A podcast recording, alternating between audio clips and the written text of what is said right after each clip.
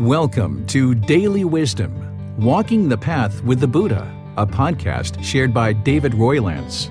This podcast is dedicated to guiding you to completely eliminate the discontent mind and the suffering it causes by attaining enlightenment.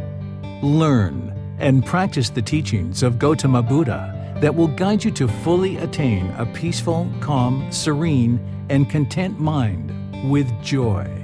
To support this podcast, visit patreon.com forward slash support Buddha or visit buddhadailywisdom.com where you will discover a full range of courses, retreats, and online learning resources to assist you on the path to enlightenment. Now, here's our teacher to share more.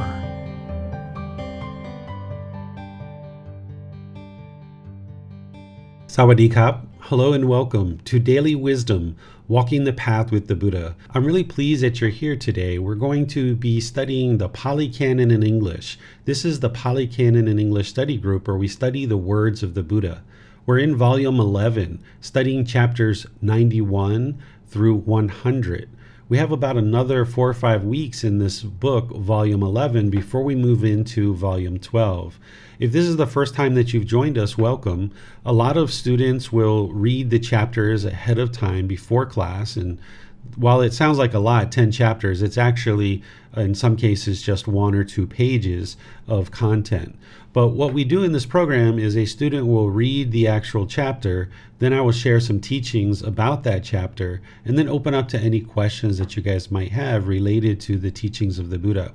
And now we've, in this book titled The Realms of Existence. So we're studying about the realms, the hell realm, the animal realm, the afflicted spirits, the human realm, and the heavenly realm. And all five of these realms are where beings are constantly being reborn over and over and over again until you get into a human birth or a heavenly birth where you have an opportunity to attain enlightenment. And from those births, you can cultivate wisdom, training the mind and get to the point where the mind is enlightened, experiencing peaceful, calm, serene, and content mind with joy no longer experiencing any discontent feelings like anger, sadness, frustration, guilt, shame, fear, boredom, loneliness, and all these other discontent feelings.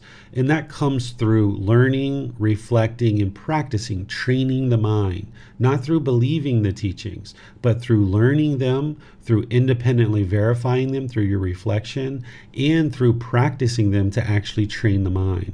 So here, towards the end of this book series, which there's 13 books in the series, there's this volume about the realms of existence. And it's towards the end of the book series for a reason, because it's something that I encourage students to kind of postpone in their practice. If you're just starting out learning the Buddhist teachings, even if it's three months, six months, or even within your first year, I don't really recommend that somebody really tackle the understanding of the cycle of rebirth in the realms of existence. Because there's so many other things to learn and practice to get results with developing your life practice that as you're working on eliminating discontentedness, understanding the cycle of rebirth can be helpful and interesting, but it's not going to directly contribute to the elimination of discontentedness in the mind.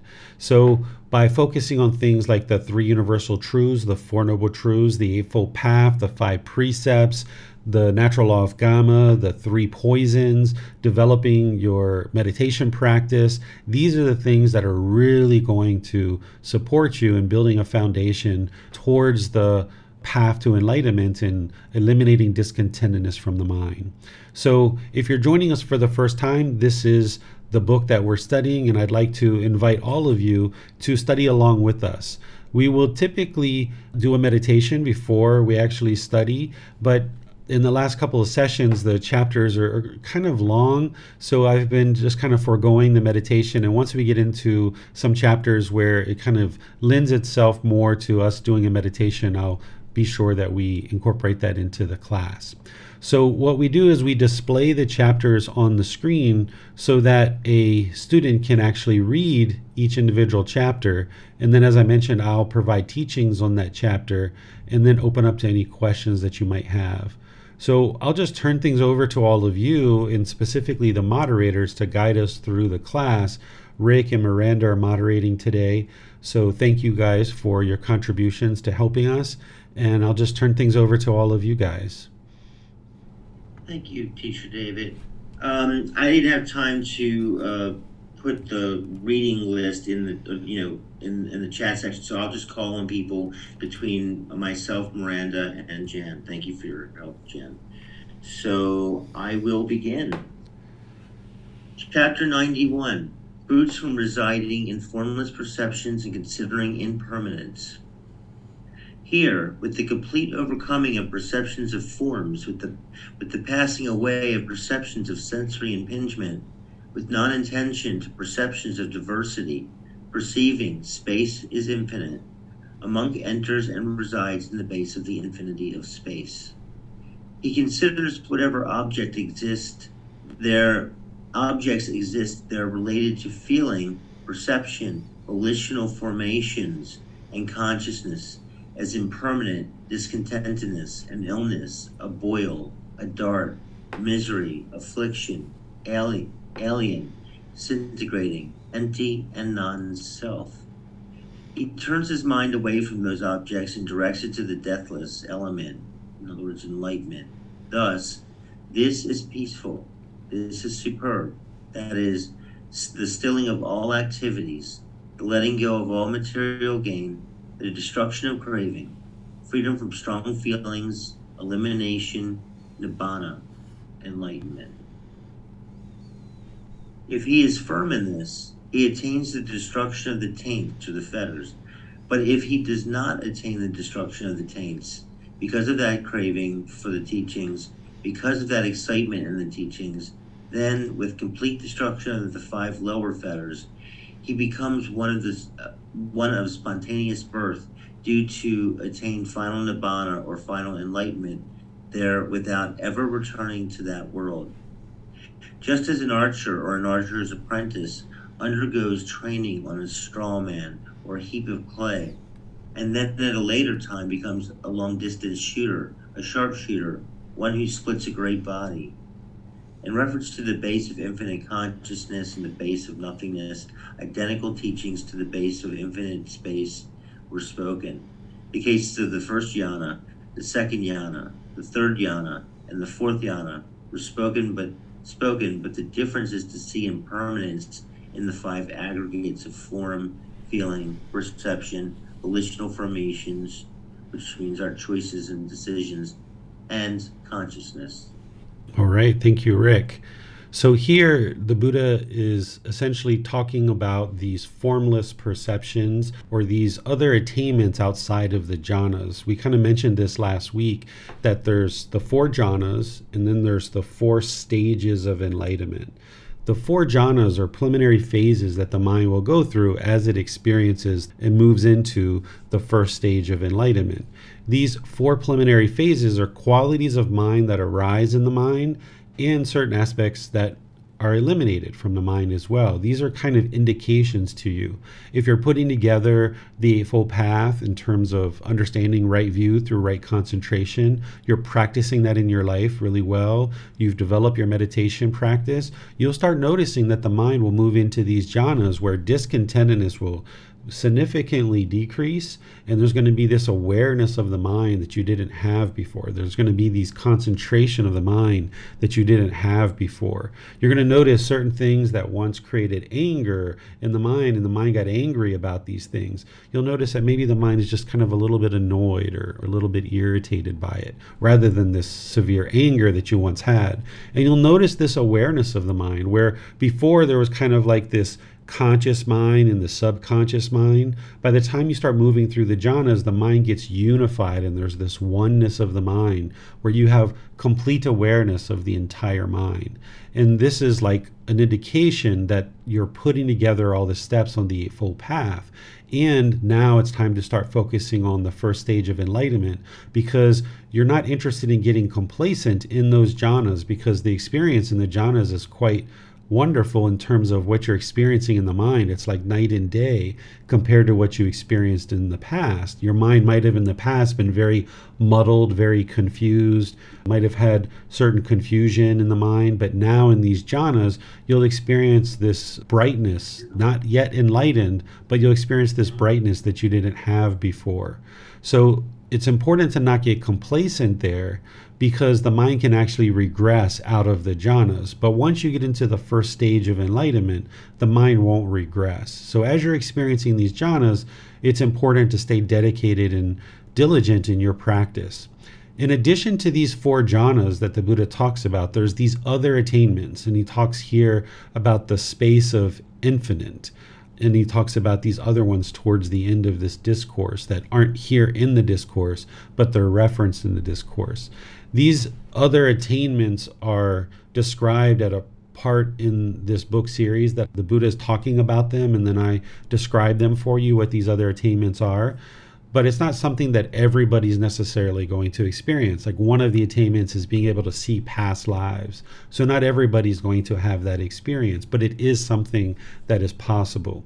So here he's essentially talking about this attainment of space is infinite, where the mind has this. And I don't usually talk too much about these because you're either going to experience these or not. There's nothing specific that you need to do in order to experience these things. All the teachings that you learn on the Eightfold Path and all the other teachings, if you're putting all that together and the mind is going to experience these other attainments, it will experience it and if it's not, it's not going to experience it. That's unlike the jhanas. Everybody who gets to enlightenment will move through the jhanas and experience each of the individual jhanas. So that's why I teach those. Everybody who gets to enlightenment will experience the first, second, third, and then ultimately the fourth stage of enlightenment where the mind is enlightened. But these other attainments, not everybody's going to experience them. What the Buddha is ultimately getting to here is he talks about destruction of the taints or the fetters. This is the detailed pollution of the mind. That by eliminating all the individual fetters, all 10, the mind is actually enlightened.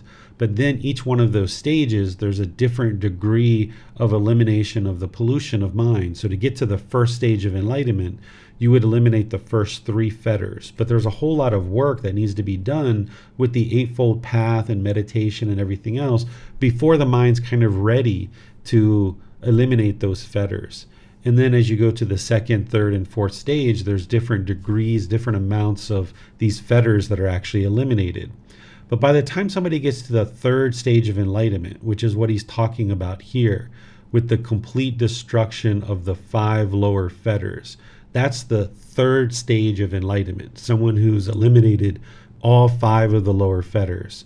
This person is now what we call a non returner, meaning if they die having eliminated the five lower fetters, they are going to be reborn in the heavenly realm and they will attain enlightenment from there, no longer returning back from the heavenly realm. That's what the Buddha is explaining here.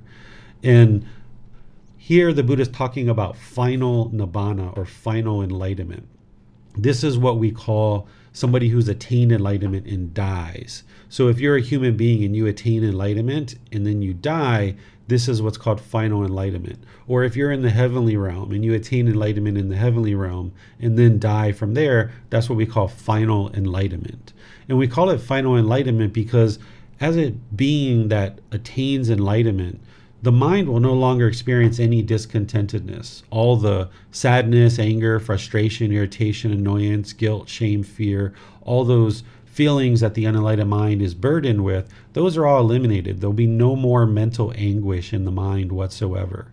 But you can still experience some physical pain. It won't be as intense in the enlightened mental state as it was when you were unenlightened the mind relates to this physical pain very differently when the mind's enlightened versus when it's unenlightened.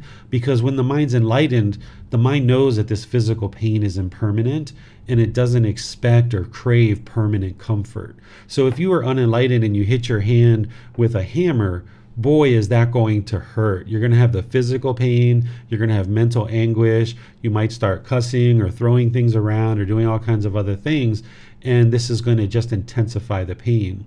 As an enlightened being, if you hit your hand with a hammer, it's still going to hurt but you're not going to have the mental anguish because the mind isn't craving for permanent comfort. It already understands that there's going to be some discomfort in the physical body.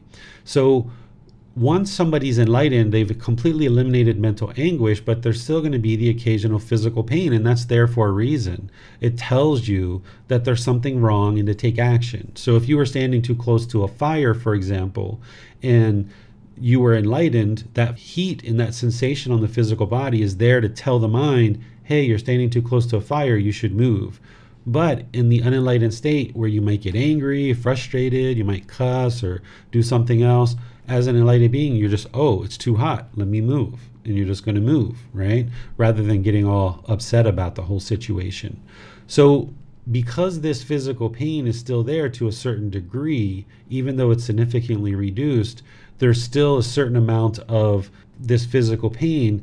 And once somebody reaches to the physical death of this body and the mind separates, we call this final nibbana or final enlightenment because from that point, then you'll never experience any physical pain. You've already eliminated any mental anguish in the mind through getting to enlightenment but you still haven't eliminated that little bit of physical pain that you can experience in certain situations. So it's not until death of the physical body where the body and the mind fully separate that now this is what we call final enlightenment, where the mind will never experience even physical pain ever again.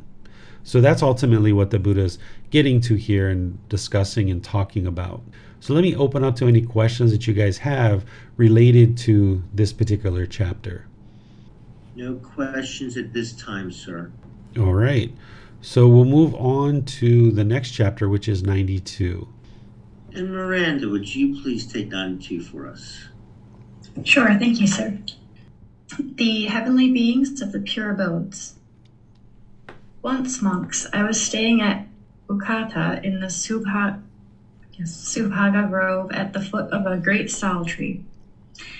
And as I resided there in seclusion, it occurred to me there is no abode of beings easily accessible that has not been visited by me for so long as that of the heavenly beings of the pure abodes. Suppose I were to visit them now.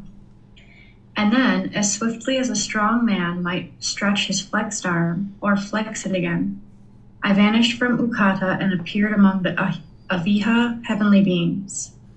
And many thousands of them came to me, saluted me, and stood to one side. Then they said, Sir, it is 91 eons since the Buddha of Vipassi appeared in the world.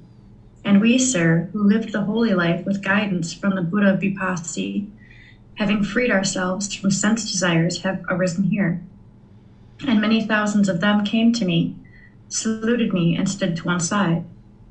Then they said, Sir, it is 31 eons since the Buddha Sikhi appeared in the world. And we, sir, who lived the holy life with guidance from the Buddha Sikhi, having freed ourselves from sense desires, have arisen here. And many thousands of them came to me, saluted me, and stood to one side. Then they said, Sir, it is in the same 31st eon that Buddha Vessabhu appeared in the world and we, sir, who lived the holy life with guidance from the Buddha Vessabhu, having freed ourselves from sense desires, have arisen here. And many thousands of them came to me, saluted me, and stood to one side.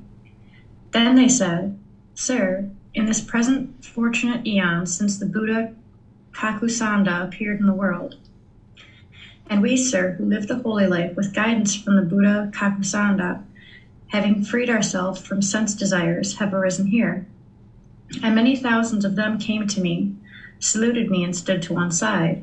Then they said, Sir, in this present fortunate eon, since the Buddha Konagan Gamana appeared in the world, and we, sir, who live the holy life with guidance from the Buddha Konagamana, having freed ourselves from sense desires, have arisen here. And many thousands of them came to me, saluted me, and stood to one side. Then they said, Sir, in this present fortunate eon since the Buddha Kassapa appeared in the world.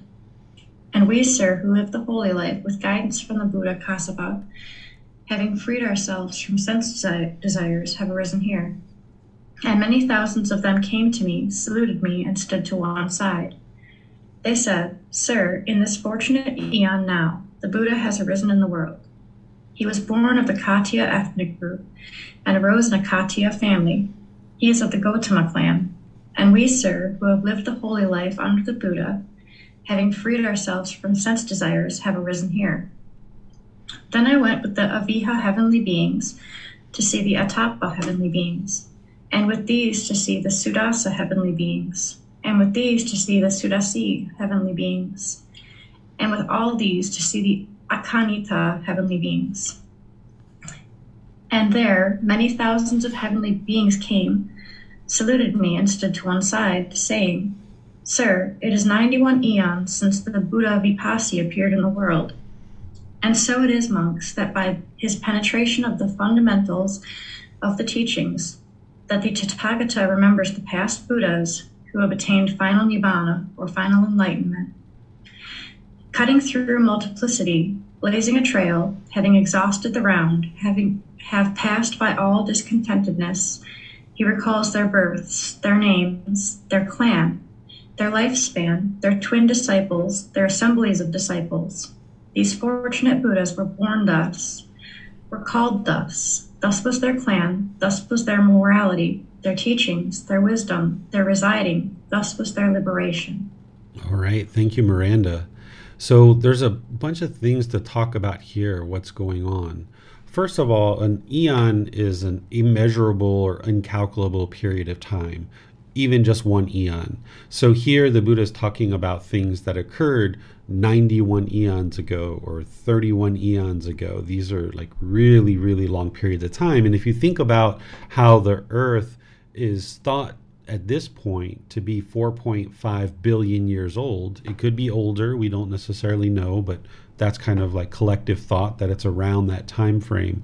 We can see how a eon could be in a significant period of time. Whether they even were able to count up that high during the lifetime of the Buddha, I'm unsure. Nowadays, you know, we have millions, billions, trillions, whatever other numbers are after that, but I'm not even sure that they had those kind of numbers during that lifetime. So we can see how an eon could be thought of as this incalculable period of time. What the Buddha is talking about here in this first paragraph is he's talking about how during his life, having attained enlightenment, he essentially goes and visits heavenly beings and teaches them the teachings in order to help them get to enlightenment. And he's talking about this one group of heavenly beings that he hadn't visited in a while and that, you know, he felt like he should go visit them. And today we think about kind of heavenly beings as just heavenly beings. But during the lifetime of the Buddha, he taught different types of heavenly beings, just like he teaches different types of hell beings. Just like there's dogs, cats, buffaloes, cows, monkeys, in the animal realm, there's different types of beings in this realm of hell and in this realm of heaven there's these different type of beings that he taught but you don't necessarily need to know what all those different beings are and what they taught during his lifetime if you understand the heavenly realm and the things that i've taught about the heavenly realm you can just think of it as one realm with one big group of beings but when he talks about the heavenly beings of the pure abodes then you understand what he's talking about as a specific type of heavenly being and he has these other heavenly beings that he talks about in here as well throughout this discourse and other discourses as well. So here he talks about going to these heavenly realms and encountering beings that are there and that have been there since a previous Buddha appeared in the world. And he's talking about this 91 eons. This can help you to see how he's talking about the lifespan of a heavenly being is so long it's unfathomable how long a lifespan of a heavenly being is. You know, we think about our life here in the human realm as maybe 80 to 100 years old, and that's kind of a long life. Well, these beings are living, in this case, for 91 eons, this incalculable period of time. And he talks about these different Buddhas here in this particular discourse in this length of time that he that they've been in the, those realms. Now, through all the reading of the Pali Canon and all the investigation that I've done, this is the only thing that I've ever seen that is a conflict in the Pali Canon. And remember, the people who wrote down the Pali Canon were after the death of the Buddha. It wasn't the Buddha himself. So it's very easy to see how conflicts could be get introduced into the Pali Canon. And this is the only conflict that I've ever seen is that there's some situations where it's documented that the Buddha is talking about previous Buddhas before him. But then if you look, there's a part where the Buddha talks about he is the originator, the discoverer, and the declarer of the path to enlightenment. And he says that this path to enlightenment was unarisen and undeclared before him, meaning he's the original Buddha declaring the path to enlightenment. But here's a situation where he's talking about past Buddhas. So this is a conflict. And it doesn't really truly matter whether there were past Buddhas or not. What really matters is right now you're in the cycle of rebirth, you're experiencing discontentedness. The Buddhist teachings are what's going to liberate you from that discontentedness. Whether there was, you know, 20 Buddhas or 100 Buddhas or just one previous to Gautama Buddha, or if Gautama Buddha was the only Buddha, he was the original Buddha. It doesn't really truly matter. But just to give you a heads up that you might see here these discussion about various Buddhas. You'll see it in other discourses as well. And if you see the teaching where he talks about being the originator, the discoverer, the declarer of the path, undeclared before him, you'll see this conflict. But other than that, I haven't found any conflicts in the Pali Canon whatsoever. What he ultimately gets to, if this discourse is actually a real true discourse, is he talks about himself as being the current Buddha in that particular age, and that this is what the heavenly beings are describing. And he's saying that he essentially met heavenly beings in heaven that were students of his during his lifetime. They eliminated the five lower fetters and they were reborn into the heavenly realm, and he encountered them there. And these heavenly beings are essentially sharing that they are ones who lived the holy life under him and they freed themselves from sensual desires and arisen there in the heavenly realm. And then it goes on from there and just, you know, talks about other things related to these Buddhas and past Buddhas. So this is essentially what's being described here. There's nothing here that's going to necessarily help you eliminate discontentedness. It's just gleaning information about this realm of heaven, about how a Buddha is able to teach heavenly beings, how heavenly beings arise in their heavenly realm by eliminating the five lower fetters. And there's other ways for heavenly beings to get into heaven as well. But if they've eliminated the five lower fetters here in the human birth, then when they're reborn in the heavenly realm, they will get to enlightenment for sure in that next rebirth other beings who are reborn in the heavenly realm that haven't necessarily eliminated the five lower fetters, they may or may not get to enlightenment in that very next birth. So let me open up to any questions that you guys have on this discourse. It looks like there are no questions at this time, sir. All right, so we'll move to chapter 93. Okay, and Jan has volunteered to read. This is a long chapter, Jan. Would you read about half of it? That's about two and a half pages, and I will read the second half. Thank you. Thank you, Rick, of course. The heavenly beings from the ten world systems coming to see the Tathagata and his order of monks. Monks, it has often happened that the heavenly beings from ten world systems have come to see the Tathagata and his order of monks. So it has been with the supreme Buddhas of the past, and so it will be with that of the future, as it is with me now. I will detail for you the names of the groups of heavenly beings, announce them, and teach them to you. Pay close attention, and I will speak. 7,000 yakkhas of Kapila's realm, well endowed with power and mighty skills, fair to see, with splendid train have come, rejoicing to this wood to see such monks. And six thousand yakkhas from Himalaya of varied hue and well endowed with powers, fair to see, with splendid train have come, rejoicing to this wood to see such monks. From Sata's mount, three thousand yakkhas, more, of varied hue and well endowed with powers, fair to see, with splendid train have come, rejoicing to this wood to see such monks. The sum is sixteen thousand yakkhas all, of varied hue and well endowed with powers, fair to see, with splendid train have come, rejoicing to this wood to see such monks.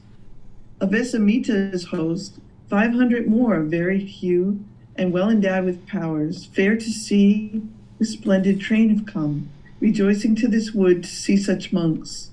Kumbira too, with Raja Daha comes, whose dwelling place is on Vipula's slopes.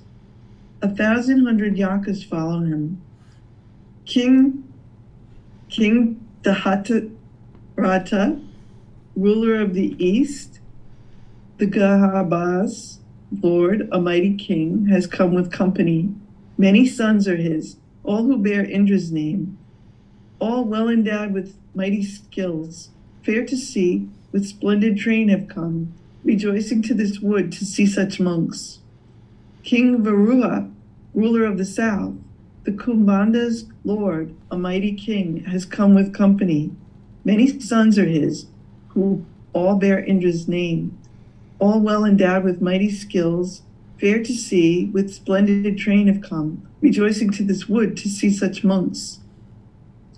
Virupaka, ruler of the west, ruler of Nagas and a mighty king, has come with company. Many sons are his, who all bear Indra's name, all well endowed with mighty skills, fair to see, with splendid train have come, rejoicing to this wood to see such monks. King Kuvara, ruler of the north, ruler of Yakkhas and a mighty king, has come with company. Many sons are his, who all bear Indra's name, all well endowed with mighty skills, fair to see, with splendid train have come, rejoicing to this wood to see such monks. From the east, King Dahata, Dahatarata shone, from south, Virahaka, and from the west, Virupaka, Kuvara from the north, thus ranged in Kapila Lavuta's wood, the four great kings in all their splendor stood. With them came their vassals, versed in guile, skilled deceivers all. Kutenda first, then Vitendu, Vitu, and Vituka, Kandana, and Kamaseta next, Kinuganda, and Nihanda, these, Pananda, Upamana, Matali, who was the heavenly being's charioteer, Nala, Kas, Sitasena of the Gaba, Gandhabas, Raja, Yanasava, Pankasika, Timburu with Surya Vakasa, his daughter, these and more, rejoicing came to that wood to see the Buddha's monks. From Viba, from the sorry, from Nahasa, Visali, Tachaka, came Nagas, Kambalas, Asataras, Payagas with their kin. From Yamuna, Datarata come with splendid came with splendid hosts. Eravana too, the mighty Naga chief, to the forest meeting places come. And the twice born, winged and clear of sight, fierce Garuda birds, the Naga's foes, have come, flying here, Sitra and Supana. But here the Naga kings are safe. The Lord has imposed the troops. With gentle speech, they and the Nagas share the Buddha's peace. Asuras, too, whom Indra's hand once struck, ocean dwellers now, in magic skilled, the Sava's resplendent brothers came.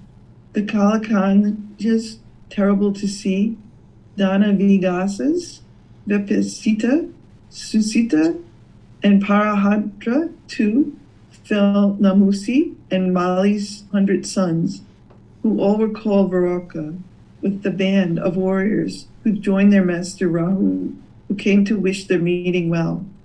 Gods of water, earth, fire, and wind, the Varunas and their retainers, Soma and Yasa too, heavenly beings born of love and compassion, with a splendid train, these ten with tenfold varied hosts.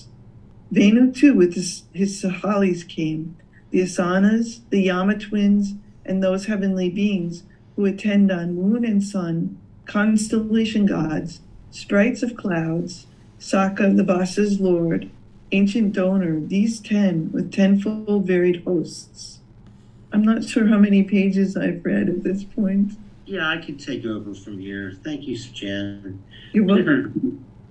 Continuing on, the Zahabus, radiant, bright, came next. Fiery crested, the Aratakas, um, Tahakas, the Rajas, the cornflower blue with Varuna and Sa- Sahadama, Akuta, and Ajaka, Sulea, Rusira, the Vasavanesis.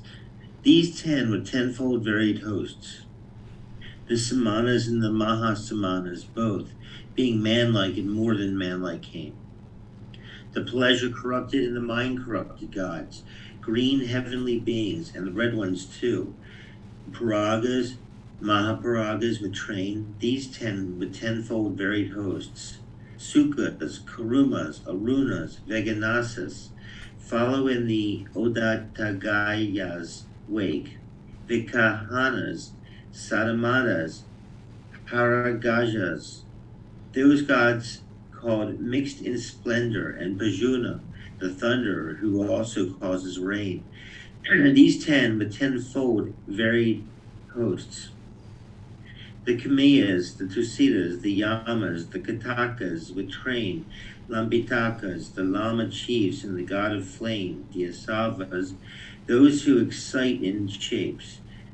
They've made and those who seize on shape those who excite in shapes they've made and those who seize on others' work with these ten and with tenfold varied hosts. These sixty heavenly being hosts of varied kinds all came arranged in order of their groups. And others too, in due array, they said, He whose transcended birth, he for whom no obstacles remain, who's crossed the flood, him, Federalists, will see the mighty one, traversing free without transgression, as if the moon were that passes through the clouds. So Brahma's next, and with him Paramatta, Sanakamara, Sanan Kamarara, something like that, this, uh, who were sons of the mighty one. These also came. Mahabrahma, who ruled a thousand worlds in the Brahma world supreme, arisen there, shining bright and terrible to see, with all his train, ten lords of his, who each rule a Brahma world, and in their midst Harita, who ruled a hundred thousand. and when all these had come in in vast array, with Indra and the hosts of Brahma too, then too came Mara's hosts, and now observed that black one's folly, for he said, Come on, seize and bind them all. With lust we'll catch them all. Surround them all about, let none escape, whoever he may be. Thus the warlord urged his murky troops. With his palm he struck the ground and made a horrid din as when a storm god or storm cloud bursts with thunder, lightning, and with heavy rain, and then shrank back enraged but powerless. And he who knows by wisdom saw all this and understood its meaning. To his monks he said, The hosts of Mara come. Monks, take good heed. They heard the Buddha's words and stayed alert. And Mara's hosts drew back from those on whom neither praise nor fear could gain a hold. Victorious, transcending fear, they've won. His followers rejoice with all the world. All right. Thank you, Rick and Jan. So, this is quite a long discourse here, and it's very unique. You know, we don't typically see these kind of long passages where it's kind of like what are they talking about here you know what what was being discussed and you know it's really hard to pronounce a lot of these names and a lot of these beings that they were talking about but one of the things that i take away from this particular discourse is right here at the beginning where the buddha talks about how heavenly beings essentially come to see a Tathagata, a Buddha, one who has arisen in the world to help others to attain enlightenment. And he's saying that that's what happened with him. That's what is going to happen with any future Buddhas as well. That anybody who is arisen as a Tathagata or a Buddha would see and observe that there's heavenly beings that are going to be interacting with that Buddha in order for them to get to enlightenment. Because remember, this heavenly realm, those beings, they aren't enlightened yet. They're still stuck in the cycle of rebirth. They need learning, they need wisdom in order to be able to get liberated from the cycle of rebirth. So, oftentimes, we're taught that the heavenly realm is desirable in other traditions, and that's the ultimate goal. But here you can see that the Buddha is essentially teaching these heavenly beings in order to help them to get out of the cycle of rebirth. And that's what he's basically saying here. All these different names, all these different things that he's talking about of all these beings that are coming to visit him, there's really no need to understand that or remember that. But if you understand that a Buddha is also helping heavenly beings to attain enlightenment, and that's part of the role of a Buddha, then you can understand that aspect of these teachings. All this other things are essentially here and what was being spoken at the time, but isn't necessarily applicable to what we're working on through the path to enlightenment and eliminating discontentedness. Let me see what questions you guys have on this chapter. It looks like we don't have any questions at this time, sir. Rick, I'm sorry, I raised my hand. Thank oh, you. okay. I, I apologize. Go ahead, No worries, thank you.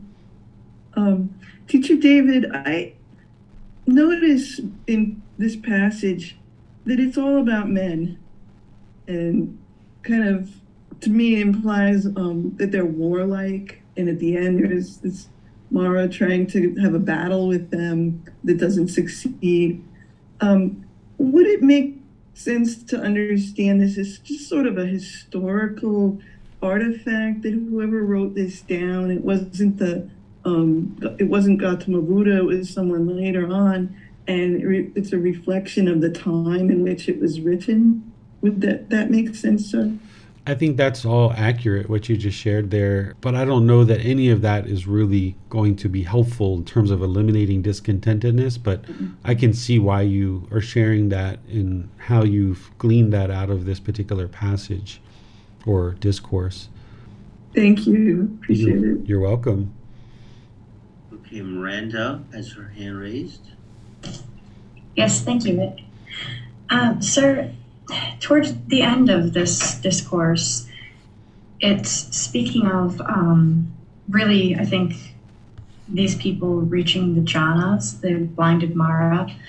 Um, how can a student of these teachings be aware that they may have reached the jhanas? You'll see that in the Eightfold Path where the Buddha talks in right concentration. He's describing what the jhanas are.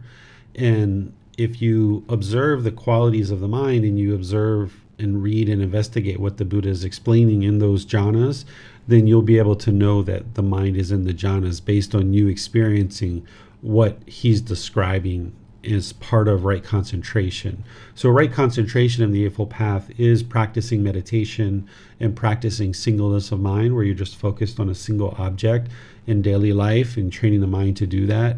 But what he's describing in the Eightfold Path is the results of having put together all the path. So, he's describing the jhanas there. And you can read that and see that. And then I've also taught about the jhanas in different classes where I'm explaining what each individual jhana is and what you'll experience in the mind when you're experiencing those jhanas. Yes, sir. How can a student be sure that it's not the ego kind of fooling them into thinking that they're further along path than they really are, sir? That's always a possibility with the jhanas and even the stages of enlightenment. What you should notice in the jhanas is you should notice a significant decrease in the discontentedness that's experienced and you should notice this unification of the mind. If you've ever been in conversations where you've spoken and then some words slipped out and you're like, why did I say that? That was so silly of me. Why did I say that? I didn't mean to say that. You know, this is the subconscious mind motivating speech of the individual. So you'll no longer have those kind of things happening. So because you'll have this unification of the mind, you'll have the ability to observe the entire mind. And you'll notice this significant diminishing of discontentedness. And what's really important is, yes, that you can kind of observe that, but then getting into that first stage of enlightenment, which oftentimes the ego is there trying to convince people that they've gotten into that first stage of enlightenment when they actually really haven't. So I would say that it's interesting to look at the jhanas and to observe that exactly what the Buddha is describing as the jhanas is what you're experiencing. But more importantly, rather than you know try to track each individual jhana and how the mind's moving in and out of those, is instead just stay focused on that first stage of enlightenment and beyond because that's what's going to get you through the jhanas. And then don't even convince the mind that you've attained any of those things, even though it's like, wow, he's describing what I'm experiencing. If we allow the ego to kick in and be like, yeah, look at me, I've blindfolded Mara, you know, I've done this and I've done that. Look at me, I'm so great. Or, you know, I'm in the first stage of enlightenment. I'm no longer going to be reborn in the lower realms or yada, yada, yada. If we allow the ego to do that, then that's just hindering somebody from further progress. So I suggest that you learn those jhanas and you understand them and you can kind of see your mind you know moving through those and evolving through them but don't spend a significant amount of time in those to allow the ego to wrap around it and think that it's so great for having attained it. Instead just stay focused on the 10 fetters and eliminating those. By the time you already have the eightfold path and everything else under your belt just stay focused on the 10 fetters from there on out. Yes thank you very much sir. You're welcome. Chrissy has a question on zoom. Um, does it matter if one has reached the jhanas? Uh, then she, in parentheses, she writes SP question mark, which I'm not sure what that means. Is it best to just keep practicing and go forward, or should one try to figure out if they are at the stage?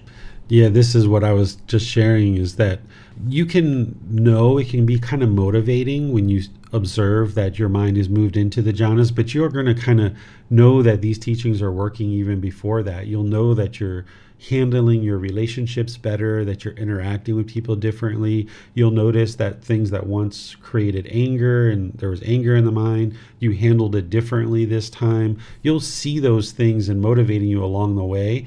But I've seen some practitioners, not students of mine, but in other communities, that just get so bogged down into dissecting each individual jhana and trying to figure out exactly what jhana they're in and where they're headed and all this stuff. And it just takes away from implementing the Eightfold Path and focusing on the 10 fetters because they're so bogged down and the ego's trying to figure out, you know, where they are in the jhanas rather than just focus on forward progress. So I don't necessarily suggest that anybody spend much time trying to track or figure out which jhana they're in. Instead, just look beyond that to the 10 fetters and get to enlightenment because that's the ultimate goal. Those jhanas are still impermanent. If someone gets bogged down there, their mind can actually regress. So, by staying focused on the 10 fetters, then you're ensuring that there's forward progress. It looks like we have no more questions this time, sir. All right, so we're off to chapter 94. And Miranda, would you please take that one for us? Sure, thank you, sir. Once the heavenly beings and the asuras were arrayed for battle. Monks, once in the past, a certain man set out from Rajagaha and went to the Sumagara lotus pond, thinking, I will reflect about the world. He then sat down on the bank of the Sumagara lotus pond, reflecting about the world.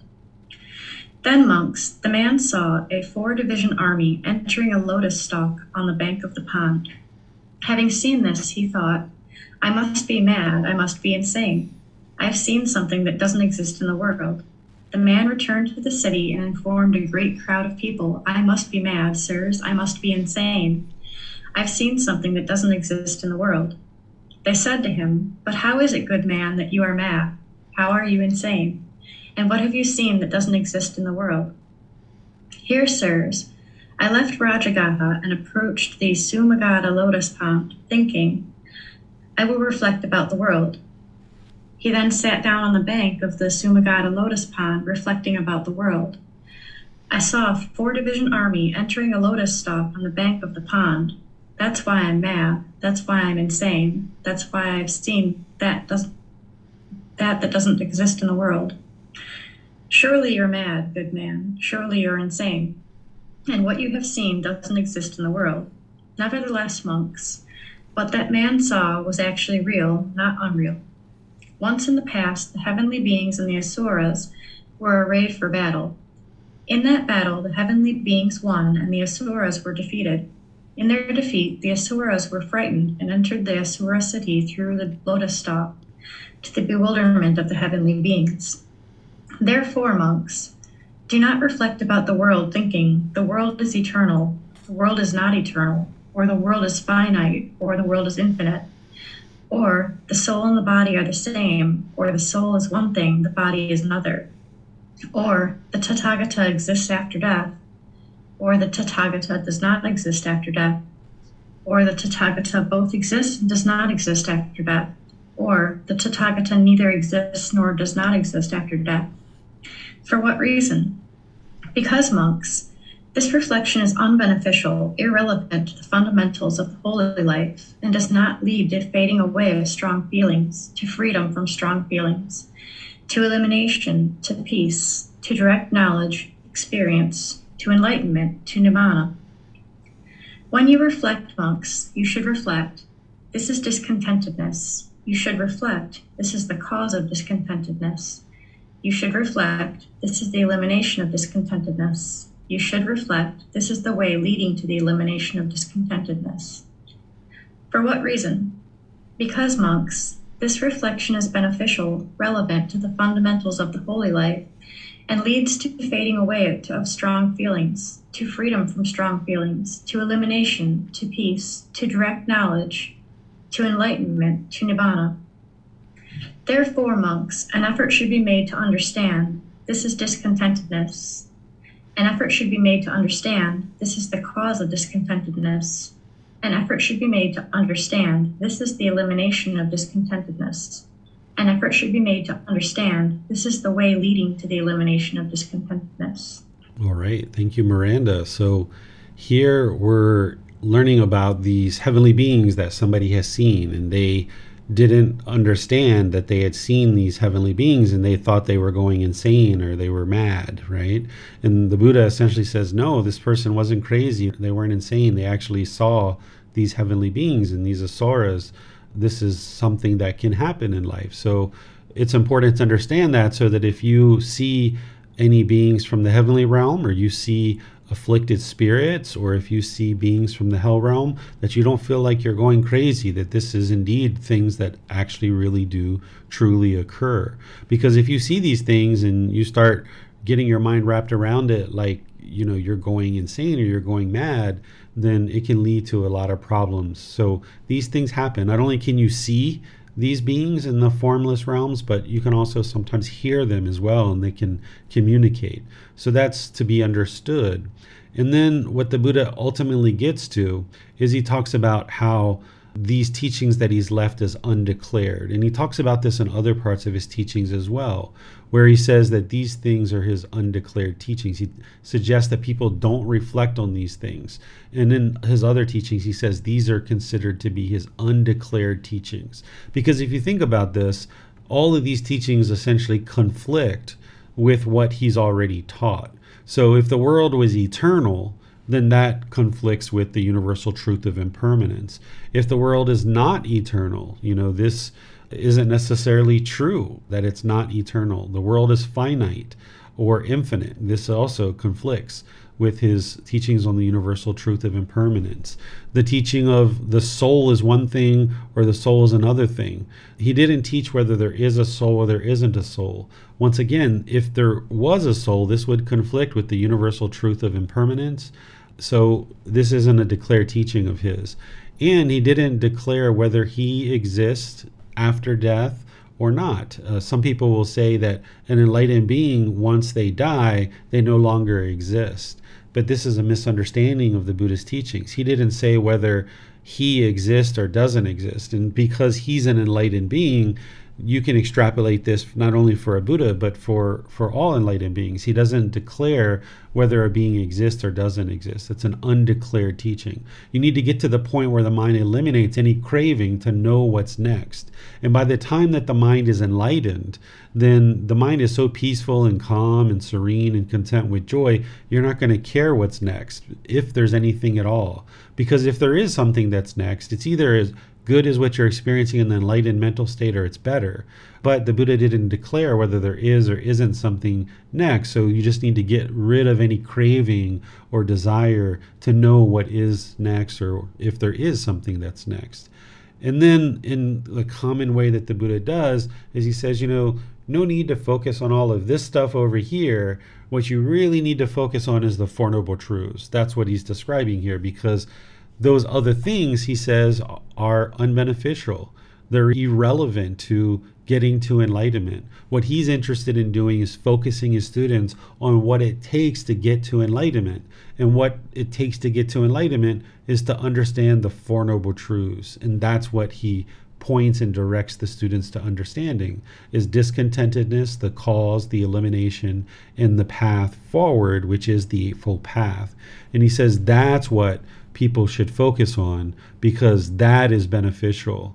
That is what leads to elimination of strong feelings. That's what leads to peacefulness. That's what leads to enlightenment.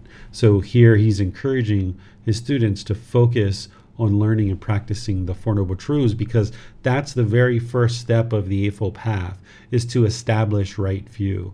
Without establishing right view and understanding that all the feelings and emotions that you're having in the mind are created by your own mind, then you wouldn't be able to develop all the rest of the path. Because if you still had wrong view, believing that other people are causing you to be angry, then you would just be focusing on the wrong problem. You would be trying to fix everybody else because your mind is perfect. But when you understand right view that you are causing your own discontentedness, then you focus on the real problem, and that's where you can get real results.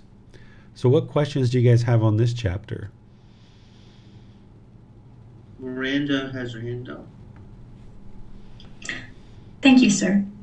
Um, there is a question on YouTube. Pepiko asks Is soul and consciousness the same? The Buddha never taught whether there is a soul or there isn't a soul.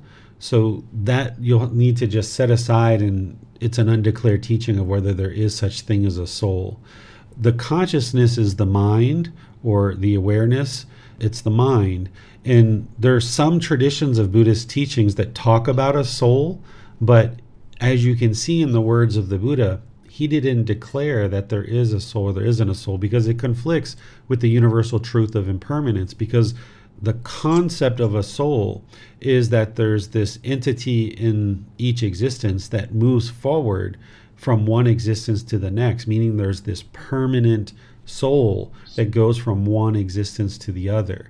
This completely conflicts with his most basic teaching on the universal truth of impermanence. So he didn't teach whether there is a soul or there isn't a soul. So it, they are two different things, but I encourage you to set aside any kind of discussion or aspect of a soul because the Buddha didn't declare that there is one or there isn't one, and it conflicts with the most basic understanding of the universal truth of impermanence. So it's best to think of those two things as separate and not even consider that there is or isn't a soul. Just focus on training the mind. That's what's really important. Yes, thank you, sir. You're welcome. There are no more questions on Facebook or YouTube right now, sir. Okay, thank you, ma'am. Um, Chrissy on Zoom asks, How does one comfort a child that hears and sees these beings? Just help them understand that it's normal, that there's nothing wrong with them, that these beings are there just like there's dogs and cats and lizards and other animals. and there's also other humans in the world. These other beings are just formless beings. There's no need to be scared of them. Um, there's no need to have fear of them. They're not going to hurt you as long as you're not causing any harm in the world. There's no harm that's coming to you. So these beings are kind of showing up because usually children and people who are more awake, more enlightened, these beings can communicate with us. And they actually like that. You know, that's one of the aspects of why they're stuck in the cycle of rebirth, especially afflicted spirits they're really craving, you know, they're really holding on to the world. So when they have somebody who's more awake, which children oftentimes have a certain degree of awakening in their mind, they feel like they would like to kind of latch onto this person, and that's the way for them to kind of communicate and participate in the world. So you can just talk to them nicely and ask them to go away and that you're not interested in talking. Just talk to them like you would any other human being, using the five factors of well spoken speech, whether it's a heavenly being, an afflicted spirit, or a being from the hell realm. Just say, you know, I'm not interested in talking to you. You know, please go away. Doesn't mean that they're going to go away, but, you know, you can just talk to them normally. It's a normal situation that occurs and let them know that they don't have to have any fear. It looks like we have no more questions on Zoom, sir. All right. So we'll go to chapter 95. Thank you, sir. And Jan, would you please read chapter 95 for us? Yes, thank you, Rick. Gender of five beings. Ananda, a monk understands it is impossible, it cannot happen that a woman could be a fortunate one, a fully perfectly enlightened one. There is no such possibility, and he understands it is possible that a man might be a fortunate one, a fully perfectly enlightened one. There is such a possibility. He understands it is impossible, it cannot happen that a woman could be a wheel turning monarch. There is no such possibility. And he understands it is possible that a man might be a wheel turning monarch. There is such a possibility. He understands it is impossible it cannot happen that a woman could be a Sakka, ruler of the heavenly beings. There is no such possibility. And he understands it is possible that a man might be a Sakka. There is such a possibility. He understands it is impossible. It cannot happen that a woman could be Mara, the evil one. There is no such possibility. And he understands it is possible that a man might be Mara. There is such a possibility. He understands it is impossible it cannot happen that a woman could be a Brahma, God. There is no such possibility. And he understands it is possible that a man might be a Brahma, God. There is such a possibility. All right. Thank you, Jan. So let's talk about this. You know, oftentimes when we look about teachings in the past or generations in the past, we kind of see this gender bias that's kind of, you know, in certain things that we see. And if your mind's been conditioned that way and you think that way, when you read something like this from the Buddha, you might think that he's actually being gender biased in the way that he's actually teaching, but that's actually not what's occurring here. What he's essentially stating is he's stating a natural laws of existence of what is possible and what isn't possible. And he's not just saying that a woman is incapable in terms of their knowledge or their skill or who they are as a person or anything like this. He's just stating what the actual gender of these five types of beings are. And he's not holding these types of beings as being exclusive just for men and like women are below men. That's not what he's saying here at all. He's just saying that the gender of these particular types of beings, these five, are going to be male. And there's actually beings that are in the world today that can only be male and female. For example, I put it here in the description that clownfish are all born as males, where whiptail lizards are all female, right? These are things that occur naturally in the world. It's impossible for a female to be a clownfish, and it's impossible for a male to be a whiptail lizard. So the Buddha is explaining the same thing here in terms of what is possible for these five types of beings. And we can see that he's not being exclusive and degrading to women because one of the types of beings that he's talking about here is actually highly undesirable. Is being this being of Mara, the evil one. In other traditions, you might have referred to this being as the devil or Satan or Lucifer. This is an evil being that is interested in causing harm and calamity in the world and tries to influence unwholesome conduct by beings in the world. This is a being that we typically associate with the realm of hell and kind of overseeing that realm. Well, if the Buddha was trying to preserve these, you know, dignified positions for males and he had this gender bias in his mind, he surely wouldn't have shared this one. He would have said, "Oh, a woman is a is a Mara, right?" If he was trying to degrade women. But here you can see that even this undesirable being who nobody that I know of is really interested in doing that. I'm sure there's other beings somewhere that would truly love to be Mara, but you know, people who are interested in wholesome conduct, they're not interested in being Mara. So here you can see that even this being, he says, is a male as well.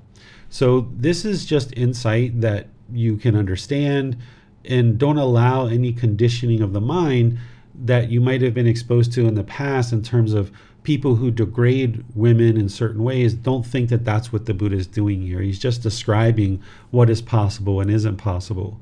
One of the wonderful things about the evolution of humanity and where we are today in the world is we're getting more and more to a point where people realize that men and women can perform roles equally, that there's not necessarily any particular role in society that a woman can't perform and that only a man can perform, that we have this gender neutral understanding that all these different roles in the world can be performed by males or women.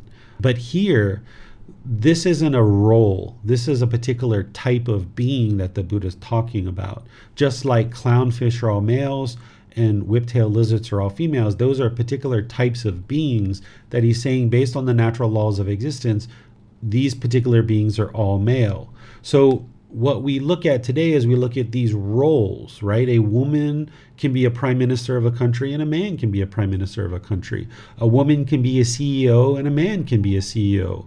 Uh, we have all these different roles, and every gender can perform all of these roles equally to the best of their ability. So that's not what the Buddha is talking about here in terms of roles. He's just talking about genders associated with particular types of beings, like those clownfish and like the whiptail lizards. So, what questions do you guys have on this chapter? Miranda has her hand up. Yes, thank you, sir. Um, did Gautama Buddha ever give any reason as to why these are all going to be males, these beings, sir? I haven't seen that. I did look at this particular part of the teachings, and there's something that he's teaching underneath of all of this, which it escapes my mind right now about what that was. But if you're interested, you can use this reference right here that some students looked up possibly even Miranda. she was one of the ones who helped with this project. I think she did this book actually. If you look up these references, there's something that he's saying under this that I looked at it and I was like, oh, that's actually even more important than what he's sharing here. So if you're interested in what he was talking about, it seems to me that this right here is kind of a lead in to something else that he was teaching. And when I saw that teaching, I was like, ah, that makes sense why he was saying this in order to lead into this other teaching. So I would encourage anybody who's interested to go look at that reference and you'll be able to see it. Yes, thank you, sir. You're welcome. Uh, there are no questions on Facebook or YouTube at this time, sir. And no questions on Zoom at this time, sir. All right, we'll go to chapter 96 four observable benefits for one who learned teachings by ear. Monks, when one has learned the teachings by ear, recited them verbally, examined them with the mind, and penetrated them well by view, four benefits are to be observed. What for? Here a monk masters the teachings, discourses, mixed prose and verse, expositions, verses, inspired spoken phrases, quotations, birth stories, amazing accounts, and questions and answers. He has learned those teachings by ear, recited them verbally, examined them with the mind, and penetrated them well by view. He passes away muddled in mind and is reborn into a certain group of heavenly beings. There, the happy ones recite passages of the teachings to, to him. The arising of his memory is sluggish, but then that being quickly reaches distinction. This is the first benefit to be observed when one has learned the teachings by ear, recited them verbally, examined them with the mind, and penetrated them well by view. Again, among masters of teachings, discourses, mixed prose and verse, expositions, verse inspired spoken phrases, quotations, birth stories, amazing accounts, and questions and answers. He has practiced those teachings by ear, recited them verbally, examined them with the mind, and penetrated them well by view. He passes away muddled in mind and is reborn into a certain group of heavenly beings.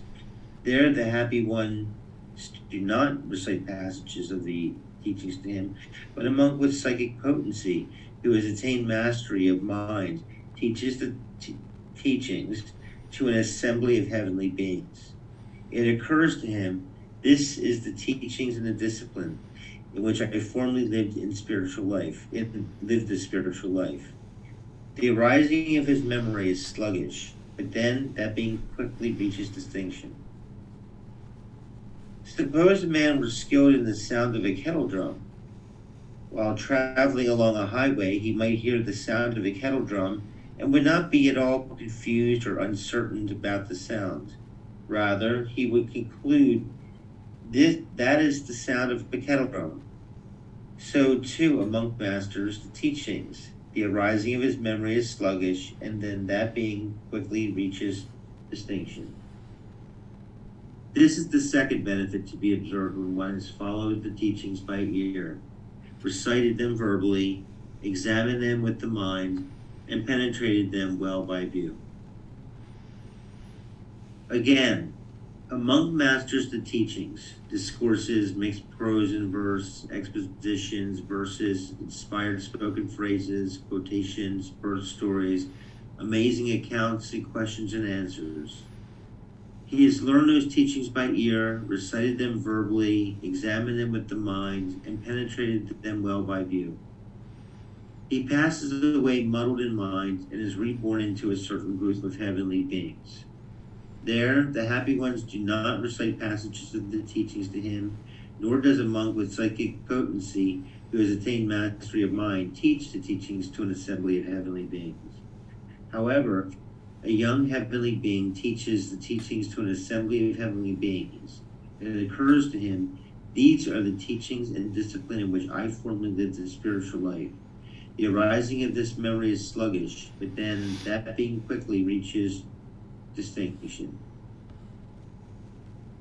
Suppose a man were skilled in the sound of a conch. While traveling along a highway, he might hear the sounds of a conch and he would not be at all confused or uncertain about the sounds. Rather, he would conclude that is the sound of a conch.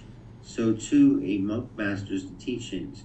The arising of his memory is sluggish, but then, that being quickly reaches distinction. This is the third benefit to be observed when one has learned the teachings by ear, recited them verbally, examined them with the mind, and penetrated them well by view.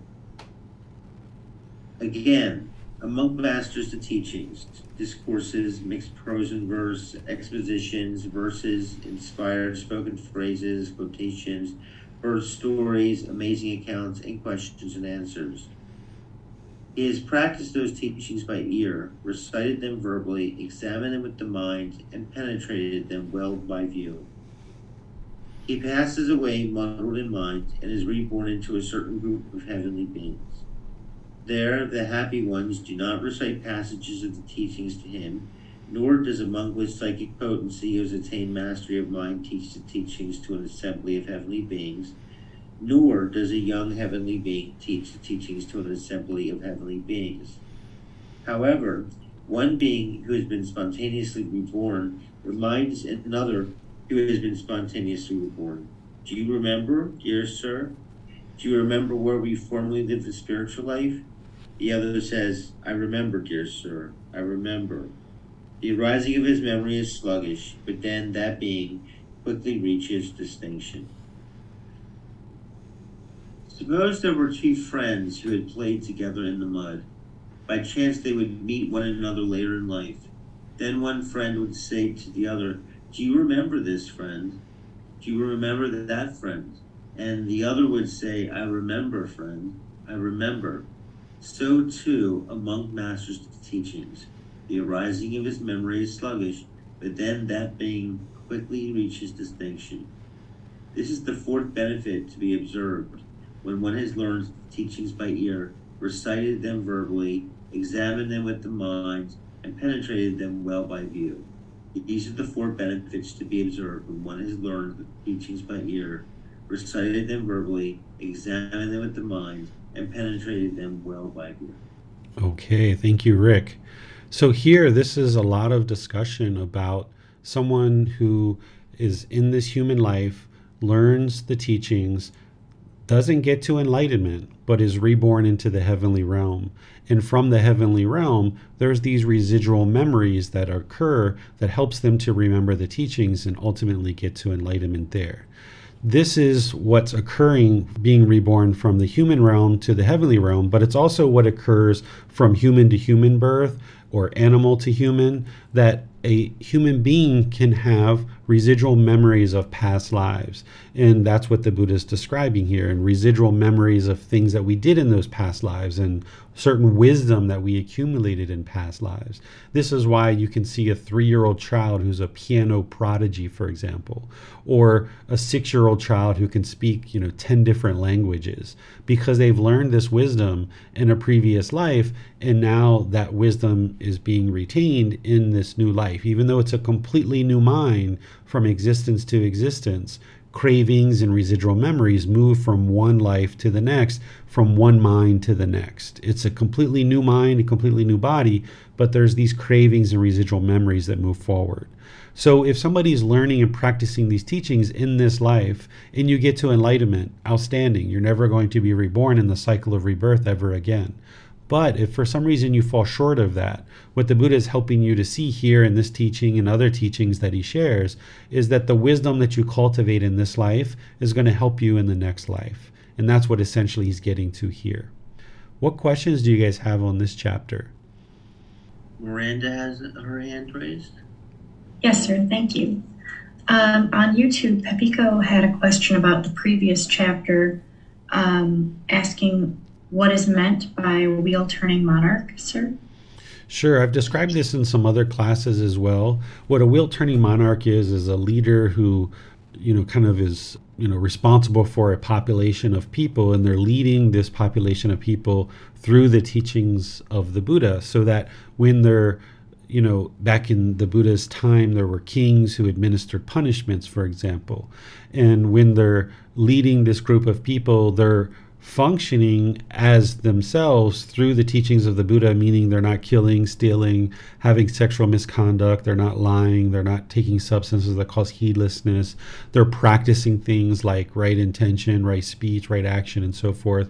And when they're guiding and leading this population of people, they're doing so as essentially a role model of these teachings a wheel turning monarch can have a, a, significant influence over a large population of people and guide these people to you know an improved existence because they're using this leader as a role model and an example for what they can practice in their own life. So during the lifetime of the buddha there were wheel turning monarchs who were designated as a king. And back during his lifetime only males could become a king. So it's understandable why he said that only a male can be a wheel turning monarch. But I would suggest that in today's time, that if we look at this definition of a wheel turning monarch as being a leader who guides a large population of people, we can have a female wheel turning monarch because of now how human life has evolved that we have females who are leaders like a prime minister or a president or someone like this, and that they could be able to learn and practice these teachings to a point where they're practicing themselves and as they're making decisions in their role as a prime minister or president or something like this, that they're doing so based on harmlessness and all these other aspects of the Eightfold Path that we learn and that we practice. So that's what a wheel turning monarch is during the lifetime of the Buddha. And it could only be a male because it wasn't possible in the region of the world that he was in for a female to be a king, for example. But I would suggest today that we can have females that are wheel turning monarchs if we think about them as a leader who's guiding people through these teachings based on their own conduct and their own decisions in life in that role as a leader. Yes, sir. Thank you. Um, Pepiko is asking for a bit of clarification on why it's called wheel turning, sir. Sure. So during the lifetime of a Buddha, when a Buddha awakens, they turn what's called the Dhamma wheel. This is an eight spoked wheel that is essentially reminding people of the cycle of rebirth, and the eight spokes are the eight steps of the Eightfold Path.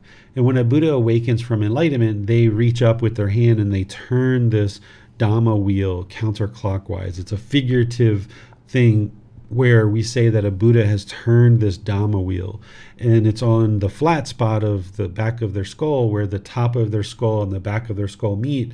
There's a flat spot there, and a Buddha will know that they need to turn this. And what this is, is this is a symbol of humanity stepping forward. Because when a Buddha awakens in the world, it's the best opportunity for beings to get to enlightenment because the wisdom of a Buddha is going to be very deep and very profound. So, a Buddha awakening, they are turning this Dhamma wheel as a way of signifying humanity stepping forward in all of civilization now being able to learn and practice to get to the point where they get to enlightenment. So, a wheel turning monarch is one who's existing during the lifetime of a Buddha and they're learning potentially directly from a Buddha. And now they're helping to turn this wheel, they're helping to move civilization forward because they're guiding a large population of people in a way that's going to help them to learn and understand and practice these teachings. And then after a Buddha dies, there can still be wheel turning monarchs because even after a Buddha dies, he's going to leave his teachings in such a condition that more and more people can continue to get to enlightenment. Countless people can get to enlightenment. So there can be wheel turning monarchs during the lifetime of a Buddha and afterwards, but it all gets started during the lifetime of a Buddha because that's when the teachings come into the world in a very clear, very profound way. The teachings are shining in the world when there's a Buddha that has arisen in the world. They're very clear, very precise, very concise teachings. Yes, thank you, sir. You're welcome. Coming back to this chapter, uh, can this also pertain to someone who has learned, practiced, and reflect on these teachings in a previous existence, where now in this current existence, they're now learning and reflecting and practicing these teachings, where there can be almost a feeling of familiarity, where it feels or it seems like one can almost remember learning these before, even though we know that in this lifetime we have not. Yeah, the same thing can occur in this human realm is that if you've learned these teachings in the past and now you're learning them and they just make sense to you, it feels like you've even heard these teachings in the past. This can be from previous lives where you've learned and practiced these teachings, and now in this life, it makes it a bit easier for you that you can now move forward and progress towards a higher stage of enlightenment than what you experienced in the last life. So, if you find it really difficult and a real struggle to learn and practice these teachings, it can be that you haven't had the opportunity in past lives to learn and practice these teachings. So, any work that you're doing in this life, even if you've never learned these teachings in a past life, you can start learning them in this life and get all the way to enlightenment. But if you fall short of that, any work that you do in this life is only going to help you in a future life. Yes, thank you, sir. You're welcome. Uh, there are no more questions on YouTube and Facebook at this time. And there are no more questions on Zoom either. All right, so we'll go to the next chapter, which is chapter 97. Okay, and Miranda, would you please read that for us? Yes, sir. The heaven named contacts sixfold base. It is a gain for you, monks. It is well gained by you that you have obtained the opportunity for living the holy life. I have seen, monks, the heaven named contact sixfold base. There, whatever form one sees with the eye is desirable, never undesirable, lovely, never unlovely, agreeable, never disagreeable. Whatever sound one hears with the ear, whatever odor one smells with the nose, whatever flavor one tastes with the tongue, whatever physical object one touches with the body, whatever mental objects one recognizes with the mind is desirable, never undesirable, lovely, never unlovely, agreeable, never disagreeable. It is a gain for you, monks, it is well gained by you, that you have obtained the opportunity for living the holy life. All right, thank you, Miranda. So here the Buddha is talking about the heavenly realm, and these are things that I've talked about before, but here he's explaining it in a lot more detail. If you understand how the mind functions, that when the mind experiences agreeable contact through the six sense bases, it's going to experience pleasant feelings like happiness, excitement, elation, thrill, euphoria. And when we experience disagreeable contact through the six sense bases, then there's going to be painful feelings like anger, sadness, frustration, irritation, annoyance, all these other discontent feelings. What he's explaining here is that in that heavenly realm, there's only agreeable contact, that there's nothing disagreeable. And this is why he shares in other places that heavenly beings only experience pleasant feelings. And this is actually problematic for beings that live in that realm. It sounds like, wow, so wonderful. I'd like to go there, right? But that's because you might have sensual desire and you're like, oh, I would love to be in a place where, you know, I've only ever get agreeable things and I only have pleasant feelings. But the problem is is that these beings lack motivation and encouragement to get to enlightenment because they're only experiencing pleasant feelings because everything is agreeable to them. So while it sounds interesting, it's actually undesirable because you're going to end up getting complacent in those heavenly realms. And then there's the likelihood that someone in a heavenly existence is going to be reborn back into the lower realms. The Buddha talked about this in other chapters in other classes that we've studied, where he talks about it being very common that heavenly beings are reborn into hell, animal realm, and afflicted spirits. And he says it's very uncommon for them to be reborn back into the heavenly realm and back into the human realm. They're oftentimes reborn into the lower realms. So the goal here should never be to get to the heavenly realm because you still have this you know mountain of challenge to be able to overcome the sensual desire of the mind longing, yearning through these six sense bases in order to get pleasant feelings. And it's even more challenging here because you're not ever experiencing the painful feelings, at least in this human life, which is what the Buddha is explaining here, as he says, you know, it is well gained by you that you have obtained this opportunity for living the holy life. What he's explaining, and he explains this in other parts of his teachings, that it's wonderful that you've obtained this human state while we experience pleasant feelings, painful feelings, and neither painful nor pleasant, these can be motivation for us to get to enlightenment. Whereas if we're only ever experiencing pleasant feelings, we're less likely to be motivated. We're more likely to have complacency.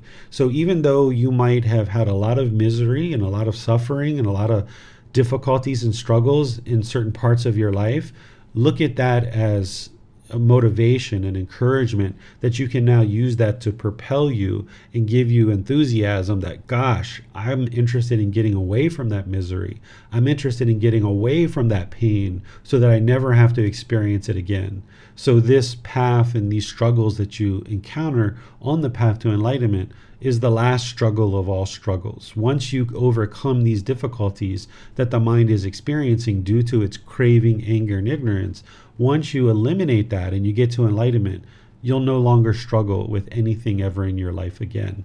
All the struggles and difficulties are eliminated. You'll still experience impermanence, but you'll know how to deal with every single thing that you're encountering because you'll have the wisdom of how to deal with that. And your mind will never be shaken up as an enlightened being. But being in that heavenly realm where you're only experiencing exclusively pleasant feelings, the mind is still shaken up if you've ever been excited or having thrill or euphoria and you've dropped your phone and broke it or you've twisted your ankle or you've dropped something else and broke it. This is because the mind is uncalm or unsteady because you're so excited over the top. Or if you were a child and you were so excited and jumping around and you fell and broke your arm or broke your leg or hit your head on the concrete or something like this. These things are typically happening because we're so excited. We've lost our focus. We've lost our clarity because our mind is polluted with this you know sensual desire where now it's experiencing these pleasant feelings so those beings in the heavenly realm they're still struggling they're just happen to be experiencing exclusively pleasant feelings so the buddha is saying it's really wonderful that you've obtained this human state that now you can truly work and have the motivation and enthusiasm to get to enlightenment. What questions do you guys have on this chapter? Um, thank you teacher david. I'm kind of curious because you you know you've often said that uh, being in the go, getting to the heavenly realms is probably not the best goal because it's hard to get achieve nibbana in the heavenly realms because in, especially in this particular one that we're talking about it's such a pleasurable experience. Um, i'm trying to imagine you know not achieving nibbana in this lifetime and, and, and finding myself or, or my energy or whatever in in that particular realm um, and let's I'm there and I'm enjoying all of these things, but something in me has evolved enough that I, I realize this is not the real deal or this is not the whole thing. In that case, are there Buddhas or Arahants or Bodhisattvas on that realm that are available to teach to help me to get out of that realm into something higher? Yeah, so there are beings there that can teach. That's what he was talking about in the previous chapter. But as I'm sharing here is that beings in the heavenly realm oftentimes lack the motivation. You can even see that here in the human realm. That sometimes I encounter people who are interested in talking about the teachings and their life is fairly peaceful. You know, they experience a little bit of discontentedness here and there, but they really lack motivation to actually learn, even in this human existence. So there are beings there. They're not bodhisattvas because that's actually not something that really exists. This is a misunderstanding of the teachings of the Buddha. There aren't Buddhas there because there's only Gautama Buddha and then there's this future Buddha that the Buddha talked about. And while a Buddha is in existence, they are going to be sharing the teachings with beings in the human realm and the Buddha talks about how during the existence of a Buddha, the heavenly realm fills up because it's much easier for beings during the lifetime of a Buddha to get to enlightenment, but it's also a lot easier for them to get to the point of non returning, which is that third stage of enlightenment. So the heavenly realm fills up during the lifetime of a Buddha. And a Buddha will be able to teach heavenly beings, but they're not physically in the heavenly realm, they're still in a human existence. And there's not arahants there because once somebody gets to arahant, then they're no longer going to be reborn. But there are beings there that have residual memories of the teachings and are able to be shared. And there's during the lifetime of a Buddha, a Buddha can share the teachings. But by and large, those beings are very complacent. So it's more likely that beings in the heavenly realm are reborn into the lower realms. It's only non returners who are going to definitely get to enlightenment from the heavenly realm. And then there are some heavenly beings who do do the work to get to enlightenment and escape the cycle of rebirth. But it's not as frequent as you might think because of this complacency that occurs in the mind. Thank you, sir. You're welcome. I don't see any more questions on Zoom at this time, sir. All right, so we'll go to chapter 98. Okay, Jan, will you please read chapter 98 for us? Yes, thank you, Rick. Impermanent, short term, non eternal heavenly beings. Monks, in the evening, the lion, the king of beasts, comes out of his lair, stretches his body, surveys the four quarters all around, and roars his lion's roar three times. Then he sets out in search of game. Whatever animals hear the lion roaring, for the most part, are filled with fear, a sense of urgency and terror. Those who live in holes enter their holes. Those who live in the water enter the water. Those who live in the woods enter the woods, and the birds resort to the sky. Even those royal bull elephants, bound by strong thongs in the villages, towns, and capital cities, burst and break their bonds apart. Frightened, they urinate and defecate and flee here and there. So powerful among animals is the lion, the king of beasts, so majestic and mighty. So too, monks, when the Tathagata arises in the world, an arahant, perfectly enlightened, accomplished in true wisdom and conduct, fortunate knower of the world, unsurpassed trainer of persons to be tamed, teacher of heavenly beings and humans, the enlightened one, the perfectly enlightened one, he teaches the teachings thus. Such is personal, personal existence, such the origin of personal existence, such the elimination of personal existence, such the way to the elimination of personal existence. When those heavenly beings who are long lived, beautiful, abounding in happiness, residing for a long time in magnificent palaces, hear the Tathagata's teaching of the teachings. For the most part, they are filled with fear, a sense of urgency and terror. Thus, it seems that we are actually impermanent, though we thought ourselves permanent. Seems that we are actually short term, though we thought ourselves everlasting. Seems that we are actually non eternal, though we thought ourselves eternal. Seems that we are impermanent, short term, non eternal, included in personal existence. So powerful is the Tathagata, so majestic and mighty is he in this world, together with its heavenly beings. All right, thank you, Jan. So here the Buddha is talking about once a Tathagata, a Buddha arises in the world, these heavenly beings are learning things that they hadn't learned before, that they didn't necessarily understand. Because lifespan is so long in the heavenly realm for so many eons, it's very easy for that ignorance or the unknowing of true reality to really set in in the mind of a heavenly being that they think that they're eternal, that they think that their life is going to be eternal.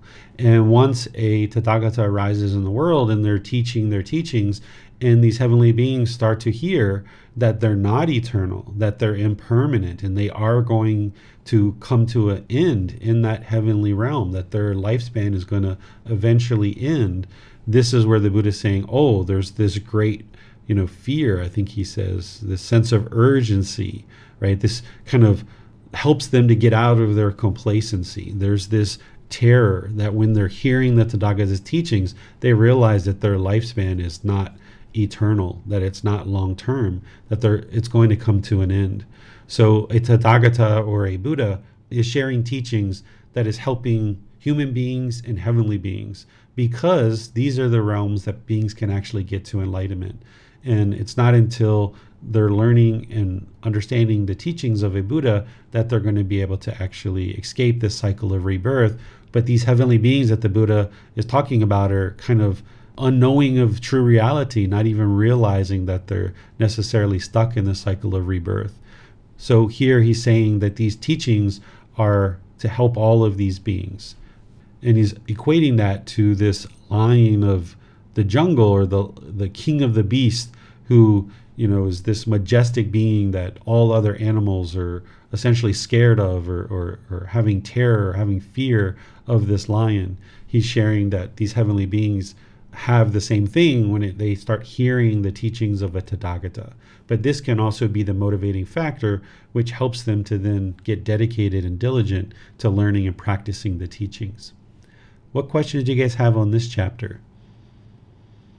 I am not seeing any questions on Zoom at this time, sir. All right, so we go to chapter 99. Okay, Miranda, would you please read this chapter for us? Yes, sir. A harmful view of Baka the Brahma. Monks, on one occasion, I was living at Ukkattha in the Subhaga Grove at the root of a royal tree. Now, on that occasion, a harmful view had arisen in Bhakka the Brahma thus This is permanent, this is everlasting, this is eternal, this is total, this is not subject to pass away. For this is where one is neither born, nor ages, nor dies, nor passes away, nor reappears, and beyond this there is no other escape. I knew with my mind the thought of, in the mind of Baka the Brahma, so just as quickly as a strong man might extend his flexed arm, or flex his extended arm, I vanished from the root of the royal sal tree in the Subhaga grove at Ukkattha and appeared in that Brahma world. The Brahma saw me coming in the distance and said, Come, good sir, welcome, good sir. It is good, it is long, good sir, since you found an opportunity to come here. Now, good sir, this is permanent, this is everlasting, this is eternal, this is total, this is not subject to pass away, for this is where one is neither born, nor ages, nor dies, nor passes away, nor reappears. And beyond this, there is no other escape. When this was said, I told Baka the Brahma, the worthy Baka the Brahma has lapsed into ignorance or unknowing of true reality. He has lapsed into ignorance in that he says of the impermanent that it is permanent, of the short term that it is everlasting, of the non eternal that it is eternal, of the incomplete that it is total, of what is subject to pass away that it is not subject to pass away, of where one is born, ages, dies, passes away and reappears, that here one is neither born, nor ages, nor dies, nor passes away, nor reappears. And when there is another escape beyond this, he says there is no further escape beyond this. Further details can be found by reading Brahmani Tanika Discourse, The Invitation of a Brahma, Pali version in the Majjhima Nikaya section of Tripitaka. Having seen fear in being, and having seen that being will cease to be, I did not welcome any kind of being, nor did I cling to excitement. And that at that the Brahma and the Brahma's assembly and the members of the Brahma's assembly were struck with wonder and amazement, saying, It is wonderful, sirs, it is marvelous, the great power and great might of the ascetic Gotama. We have never before seen or heard of any other ascetic or Brahman who had such great power and such great might as this ascetic Gotama, who went forth from a Sakyan clan. Sirs, through living in a generation that excites in existence, that takes exci- excitement in existence, that rejoices in existence, he has eliminated existence at its root. All right, thank you, Miranda.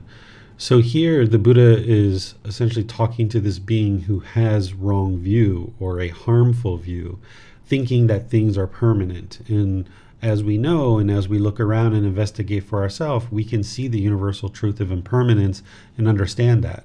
But here's a being who doesn't understand that, and that's harmful for them by not understanding that. And the Buddha is explaining that there's this unknowing of true reality as a result of not understanding this universal truth of impermanence.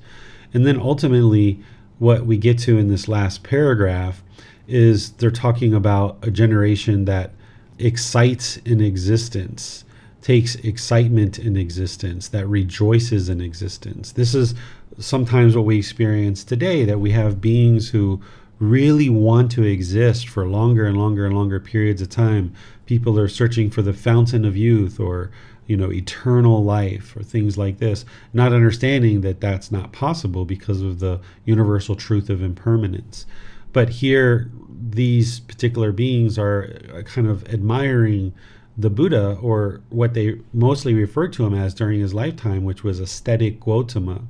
They referred to him as ascetic Gautama or master teacher Gautama. It wasn't until after his death that people really understood that he was a Buddha because at that point all three criteria had actually uh, been identified is that he attained enlightenment by himself, he dedicated the rest of his life to it helping others to attain enlightenment, and countless beings attained enlightenment during his lifetime.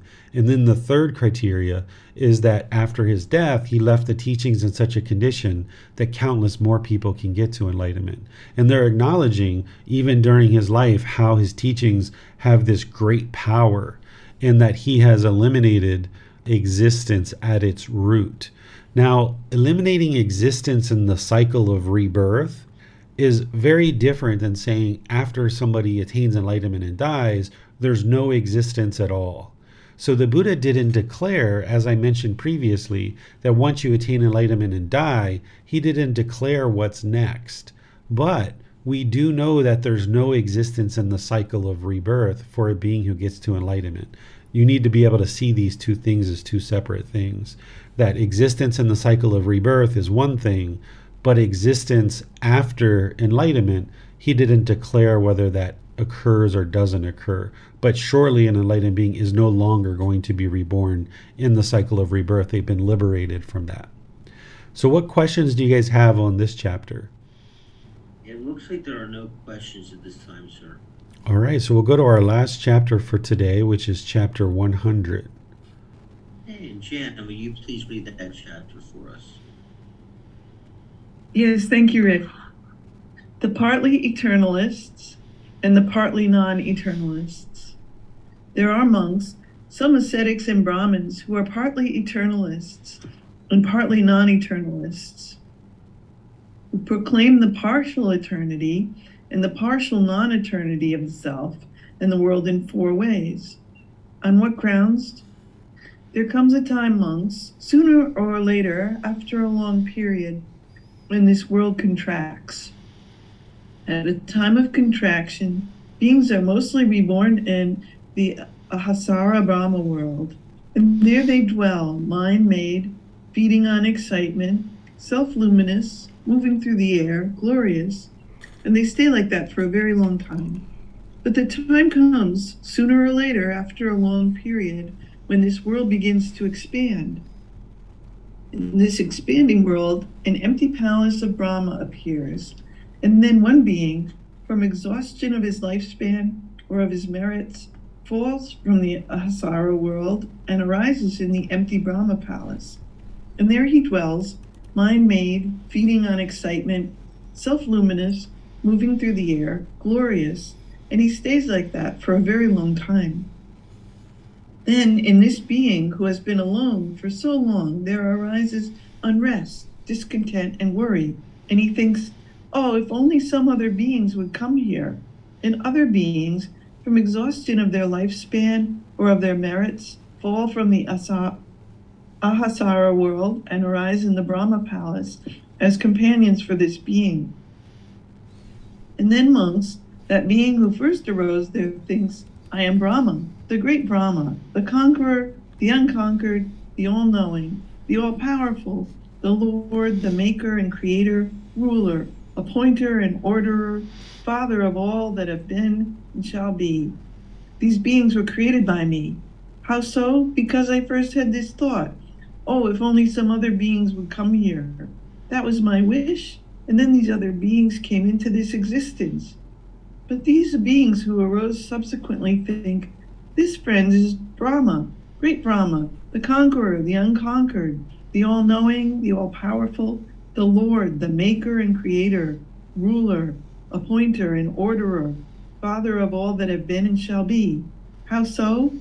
We have seen that he was here first, and that we arose after him.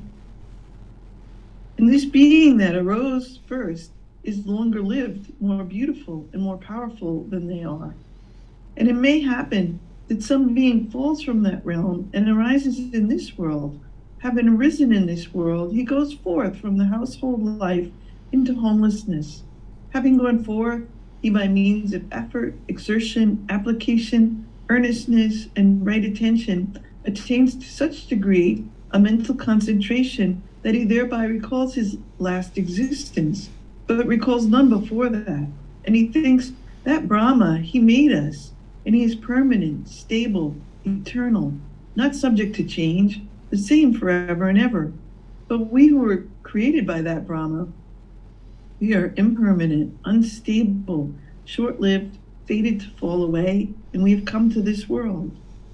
This is the first case whereby some ascetics and Brahmins are partly eternalists and partly non eternalists.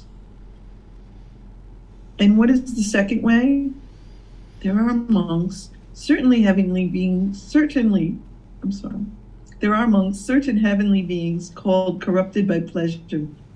They spend an excessive amount of time addicted to happiness, play, and enjoyment, so that their mindfulness disappears And by the disappearance of mindfulness, those beings fall from that state. And it can happen that a being, having fallen from that state, arises in this world. Having arisen in this world, he goes forth from the household life into homelessness. Having gone forth, he by means of effort, exertion, application, earnestness, and right attention attains to such a degree of mental concentration that he hereby recalls his last existence, but recalls none before that. He thinks those divine heavenly beings who are not corrupted by pleasure do not spend an excessive amount of time addicted to happiness, play, and enjoyment. Thus, their mindfulness does not disappear, and so they do not fall from that state. They are permanent, stable, eternal, not subject to change, the same forever and ever. But we who are corrupted by pleasure spend an excessive amount of time addicted to happiness, play, and enjoyment. Thus, we, by the disappearance of mindfulness, have fallen from that state. We are impermanent, unstable, short lived, fated to fall away, and we have come to this world. This is the second case. And what is the third way? There are monks, certainly having certain heavenly beings called corrupted in mind. They spend an excessive amount of time regarding each other with jealousy. By this means, their minds are corrupted. On account of, on account of their corrupted minds, they become weary in body and mind, and they fall from that place. And it can happen that a being, having fallen from that state, arises in this world. Having arisen in this world, he goes forth from the household life into homelessness. Having gone forth, he by means of effort, exertion, application, earnestness, and right attention attains to such a degree of mental concentration that he thereby recalls his last existence, but recalls none before that.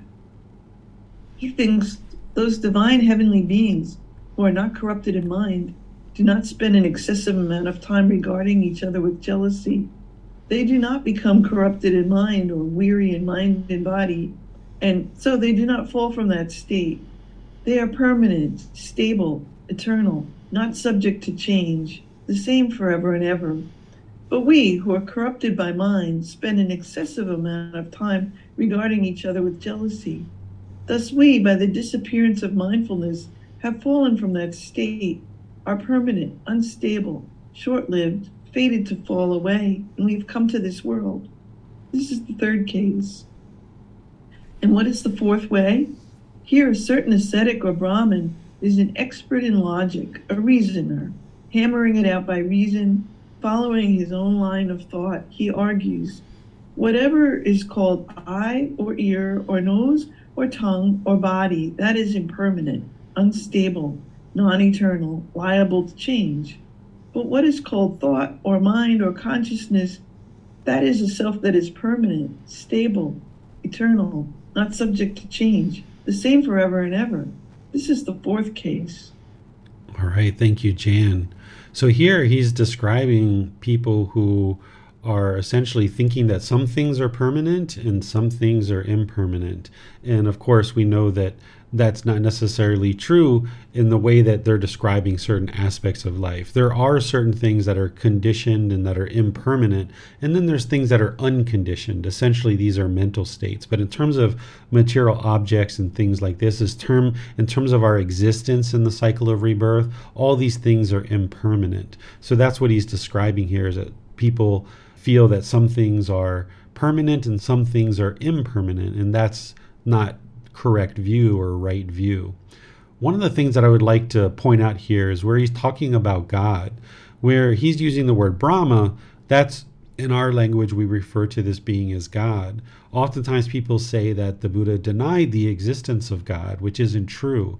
He just didn't make God the central focus of his teachings. And here, this is one of the places of many that you can see in his teachings where he's actually talking about God. And he describes God in a way that we oftentimes think about God today, depending on you know what your thoughts are about God. We oftentimes think of him in this way as being, you know, this all knowing, all powerful, this maker, creator, in these other ways that the Buddha is describing him here. So you see the words of the Buddha that he absolutely did teach about God, but he understood that worshiping God isn't going to necessarily bring you anything beneficial in terms of the decisions that you're making. It doesn't mean you can't worship God. It just means that if you only worshiped God and you went out on the parking lot and you used wrong speech and you were aggressive with people, yeah, your life's going to be quite challenging and quite a struggle but it's the results of our decisions, not because of what God did. So he encouraged people to take responsibility for their own decisions, which includes their intentions, their speech, and their actions. And by doing that, that's where we see improvement in the condition of our mind and the condition of our life, along with practicing all those other steps of the Eightfold Path. What questions do you guys have on this chapter? It appears we have no questions at this time, sir. All right. Well, thank you all once again for joining for today's class. And it's interesting that we ended on this particular chapter because in tomorrow's class in the group learning program, in volume one of this book series, Developing a Life Practice The Path That Leads to Enlightenment, chapter 18 is titled God's Creative Action you have free will. This is where I'm going to help students to understand if they would like to have a relationship with God, how to do that and still get to enlightenment. And if you're not interested in having a relationship with God, I'm going to explain to you how to do that and still get to enlightenment as well. Because depending on what you've been taught in various communities or various places that you might have learned teachings about God, if you have certain conditioning of the mind where you're taught to fear God, then you're not going to be able to get to enlightenment as long as you have fear. Or if you're thinking that God is punishing you or rewarding you, these kind of things I'm going to be helping you to see the truth, not through believing me in what I teach, but through learning what I share with you. Then you can reflect on it and independently start verifying the truth. And then you can practice and see the truth for yourself about this being of God. Because if someone's going to have a relationship with God, but we walked around fearing and, you know, treating God like a genie in a bottle, wanting Him to change things in our life and all these other things, then our mind is still having ignorance or unknowing of true reality. So Gautama Buddha taught about God and helped people to understand God so that they could still get to liberation or enlightenment or freedom from strong feelings. So that's what I'm going to be doing tomorrow. And you're welcome to read that chapter prior to class if you'd like to. And then this Wednesday in our group learning program, I'm going to be sharing loving kindness meditation and guiding you guys in a loving kindness meditation. And then next Saturday in this class, we're going to be moving on to the next 10 chapters, which is chapters 101 to 110. So you're welcome to read those ahead of time if you'd like to read ahead of time. And then you can see not only the words of the Buddha, but you can see what I wrote about these chapters as well, because in this class, I only teach to a certain level of detail. In the book, I was able to write out all the various aspects of each individual part of these various chapters. But in the class, I don't have time to go through all of that. I just kind of highlight a certain few things. So if you read the book and come to class, you're going to glean the most benefit of being able to learn and practice the teachings of the Buddha. So thank you all for participating. Thank you for reading. Thank you for all your questions.